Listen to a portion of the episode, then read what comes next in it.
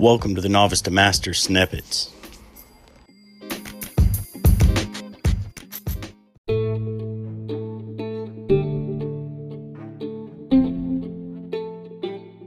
Welcome back for another snippet, everyone. Today I wanted to just do a little note on mindset from something I learned from Wesley Virgin.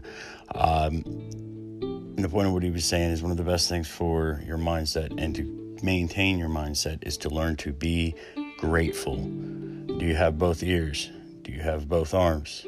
Be grateful for it. You know, and one of the things uh, that I've got the most amount of gratitude for is in doing this podcast and in the whole world that I've just entered with heading to online working and trying to leave the nine to five.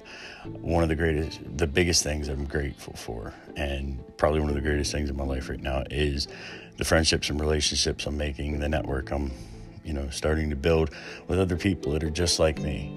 Your environment is everything, and I'm grateful for the one I'm creating now.